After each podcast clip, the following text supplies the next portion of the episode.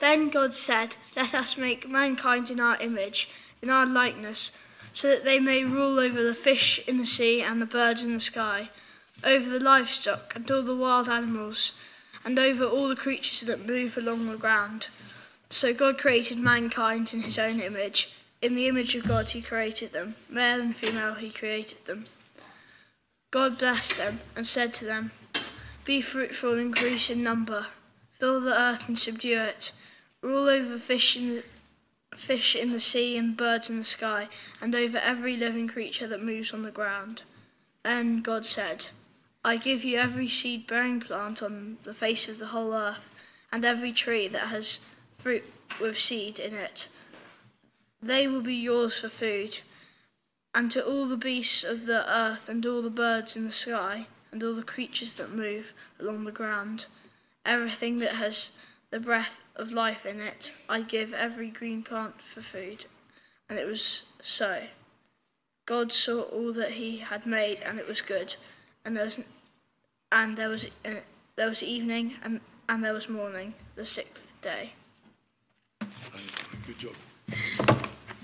Right, so we're thinking about what are we made for, and we're thanking God for purpose. If I got this on, have I turned it off? It's on, great.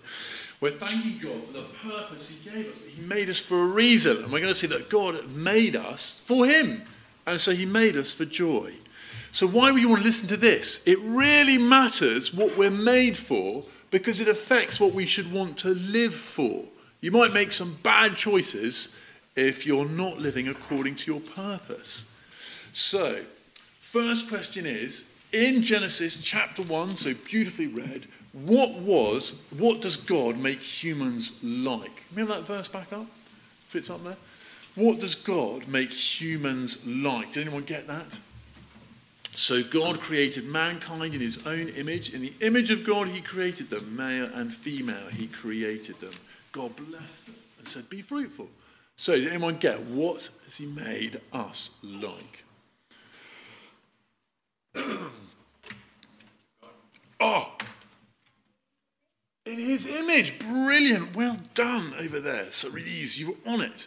In the image of God. So just like if you were to draw a portrait, you're drawing an image of someone, aren't you? If you draw a picture of someone, like's happening down here, that is making a picture of someone uh, that's supposed to tell you all about them. And that's what we're like. The job of the picture is to reflect and to show us the person, isn't it? We are made to reflect God. Did you know that? This morning, you are reflecting God. That's quite punchy, isn't it? I bet you didn't feel like that when you rolled out of bed. I forgot to shave this morning, and I looked at my reflection and I thought, oh gosh, I look grotty. But do you know what? We are reflecting God because we're made in his image. And what's he like? Are we reflecting a cross person? Are we reflecting a baddie? Actually, we're reflecting God the Father and God the Son and God the Spirit, who are love. They love one another perfectly, forever and ever, a perfect friendship. So that means that what we're reflecting is someone who is in a beautiful friendship and loving relationship. That's what we're doing. We don't always do it very well, do we? But that's what we're made for. We're made to be just like God and to be friends with God as well, so that we reflect Him to the world. So it's a bit like um, uh, so if you're if you're a if you're a child here today, you've got a mum or a dad, haven't you? And you are a bit of an image of your mum or your dad. Do you get that feeling? It's bad news for you, Joshy, I know. But do you get that feeling that you are actually you're you're reflecting your dad, aren't you? And actually, that's a beautiful thing. Or you're reflecting your mum a bit, maybe. And so it's the same for us. We are God's children and we reflect Him. That's how He's made us. And now that is bad news. If we, if we, because we get it wrong, don't we? And so when we do and say things that are not like God, they're not like Jesus, we're not being true to who we've been made to be. We're not being true to ourselves and our purpose. And so, no wonder doing bad things and sin always ends up tasting sour and not being good for us even if it's sweet at first. Knowing I'm made God, I'm made like God, for God, means I want to live for Him. I want to be like Him because He's the most wonderful person ever. So, bats love caves. Excellent. Second question What does God give us? Did anyone hear what God gave us? Anyone hear that? God blessed them, and he said to them, Be fruitful and increase in number, fill the earth and subdue it, rule over the fish in the sea and the birds in the sky, and over every living creature that moves on the ground. And God said, I give you every seed bearing plant on the face of the whole earth and every tree. They will be yours for food. So, what does God give us? Did we get that? Naomi. It's exactly right. He gives us eternal life in Jesus Christ. But before we get there, in this passage, what does he give us? Uh, did you get it? Because we're going to be stood here for a long time, guys. And that's it. What do you, Eloise, what do you think? That's brilliant. He gave us all the seed bearing plants, but not just them. He gave us all the animals. In fact, He gave us all of creation to rule over. Be fruitful, increase in number, fill the earth, and subdue it. All this good creation is for you, says God. Isn't that lovely? God is so generous. Can I give an example of that? So, we have a massive Lego tractor, about this big, and it took hours to make, and it was beautiful and lovely. And then we gave it all to Toby Morby. he deconstructed it because he's ruling over it, and he built it all back up perfectly. And he gave it back with not a piece missing. That is amazing. That's what God's like with us. He takes his amazing world that he built so carefully and beautifully and says, Here, play with this, look after it for me. How generous. And we're meant to enjoy all of that. We're meant to enjoy the God who's made us in his image and enjoy that world that he's given us. From the stars, from the mountains, friendship, sun, money, clouds, sport, football, whatever it is. That's all been given to us by God. One, two, three, four, five. Well done. So we're made in God's loving and generous image to be like Him, and we're given a creation to enjoy. But what does God think about that creation? Is it a good thing to have been given?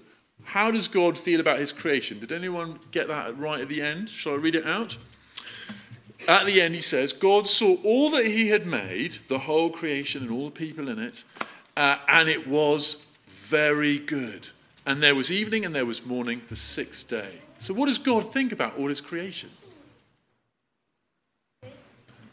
Well done, John. It's not just good, it's very good. Do you know, there's not many times in the Bible when God says something is very good. In fact, it's about here, Jesus basically, and the end. So the creation is very good. So he gives us this beautiful, lovely, and amazing thing so that we might enjoy being just like him, rulers over it. Isn't that cool? So, we're made in God's loving and generous image, and we're given this amazingly good creation to enjoy. So, we're made for God, and we're made, sorry, we're made for God, and we're made for that joy of looking after His creation and for loving Him and enjoying Him. That's our purpose. But there's a problem, isn't there? We all get it wrong. We say, shove off God, I'm in control, no to your rules. S for sin, sin, shove off, I'm in control. I for sin, N, no to your rules. That's what we say to God. We pretend that we make ourselves and we say, It's my life, it's my body, I'll do what I want and what I feel like. But that doesn't lead to joy, it leads to grumpiness, and eventually we face God's anger for rudely pretending He's not there and the amazing creation He's given us wasn't His in the first place.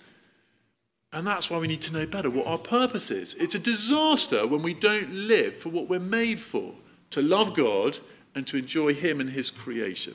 Shall I show you what that's like? Let's do an example. Ah, oh, here we go. So, uh, what is the purpose of this? Oh dear, we're really, honestly, guys, if you haven't got that yet, we're going to have to. What's the purpose of this? For drinking. What's the purpose for this? Squirting. Uh, I need one volunteer. Oh, Hugh, you're a volunteer. Hugh, you come up here. So, Hugh, uh, there's a little bit of water in there. Up you come. Uh, I'm now going to give you a drink from the water pistol. now,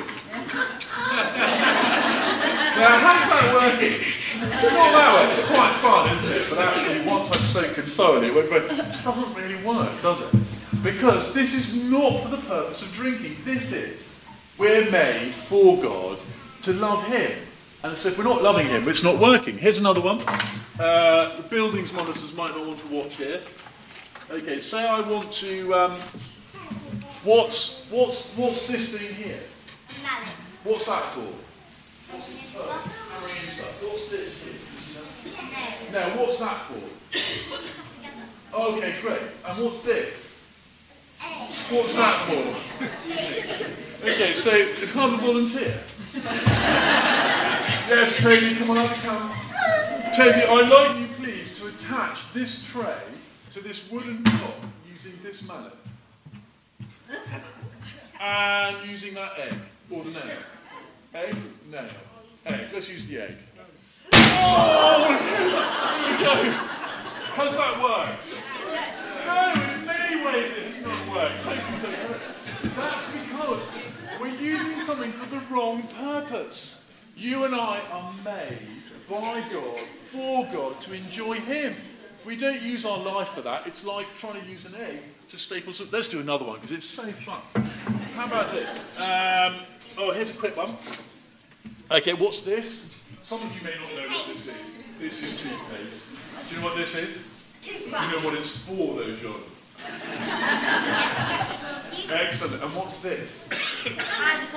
What's that for? Okay, so if I'm waking up in the morning and my children have switched out the toothpaste and I put a bit of this on my mouth and I start brushing my teeth, does that go very well? No. No, it's disgusting. It really is disgusting, actually. because we're not u- it's, it's not made for that.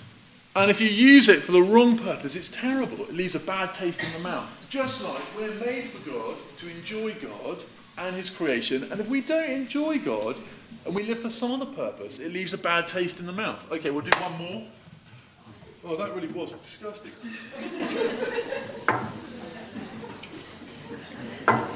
Last one. Okay, now, uh, what is uh, what is this?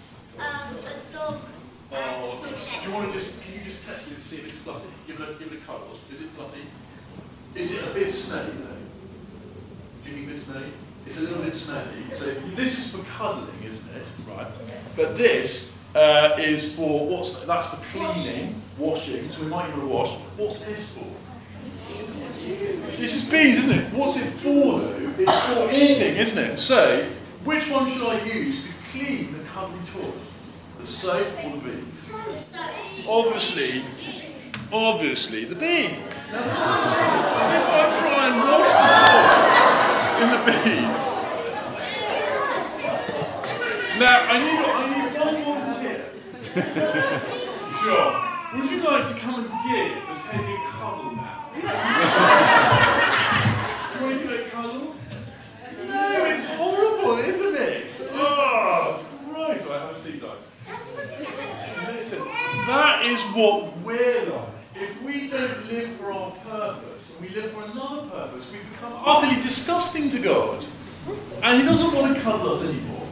And that's why it's such good news that Jesus dies for us so that we can be made totally clean. And He loves to face crush us to His face. That's how precious we are to God. But if we don't live for our purpose, then it's like we're being hand beans using. It doesn't make sense, does it? So we've got to know what our purpose is. And we're told here that God created mankind, you and I, in his own image. In the image of God, he created them, male and female, and he blessed them. We're made by God, for God, for the joy of him and the joy of his world. And so if we enjoy him, we're living according to our purpose. Now, uh, we go on. So, how do we live? How do we live like we're made for God, made for joy? Well, first of all, we just love Him. Just like our parents, we're made like them and for them. Sometimes it's hard to love your parents, but sometimes, maybe when you're little, you used to love just giving them a hug and go, Yes, you're lovely. Thank you. How often does that happen, parents? Okay, great. That's what we, so we do that with God. We just say, God, you're amazing. We love you. Thank you so much. We might need to first of all say sorry to God for living for another purpose, not loving Him. We might need to say, Thank you for Jesus who died so that I can be forgiven all of that and who redirects me to your love. And we might need to say, Please, please help me to follow Jesus and to live for your purposes. That's the thank you, the sorry, the thank you, and the please. If you're a young Christian here today, in the words of Denzel Washington, put God first. What is your purpose as you work that out, as you go from pathfinders to lost one above? Just youth. As you go from one year of school to the next year of school, as you go from school to university, you've got to work out what your purpose is and what you will live for. Don't be a can of baked beans trying to wash a dog. Be a wonderful human being, enjoying God and the good creation He's given you through Jesus Christ, having washed you clean. I tell you, you, and if someone gives you a hard time for living for Jesus, you ask them this question Are you ready? You say, That's brilliant. Uh, you might think I'm stupid for living for Jesus, but I've got one question for you.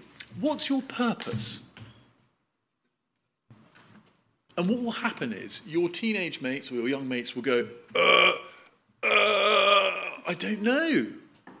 And you'll say, well, that's why I love Jesus, because Jesus gives me, he tells me that my purpose is, is I'm made by God for God for joy. And I'm forgiven by Jesus so I can do that. And then they will come and enjoy that good news. If you're a bit older here today, one of the great antidotes for cynicism or depression doesn't stop it, it's a really complex and difficult thing, but a really good antidote, uh, maybe even for jealousy, is actually to enjoy God and to enjoy the creation He's given us. Whether it's nature, going spending time outside, or whether it's creativity you're making something, whether it's watching sport, whether it's art, whether it's contemplation of peonies. I love the flowers in church because they remind me how wonderful and diverse God is. Imagine if He made everything grey. This would look terrible, wouldn't it? But it's not because God is wonderful. So we contemplate nature, we contemplate, we create it. That is a brilliant thing because it reminds us how wonderful God is. But most of all, the best thing you want to contemplate is the people around you. Have a look around you. Go on, look around. There is the image of God all around you. That's right, Brian was quite shocked there for a second when he saw that image of God.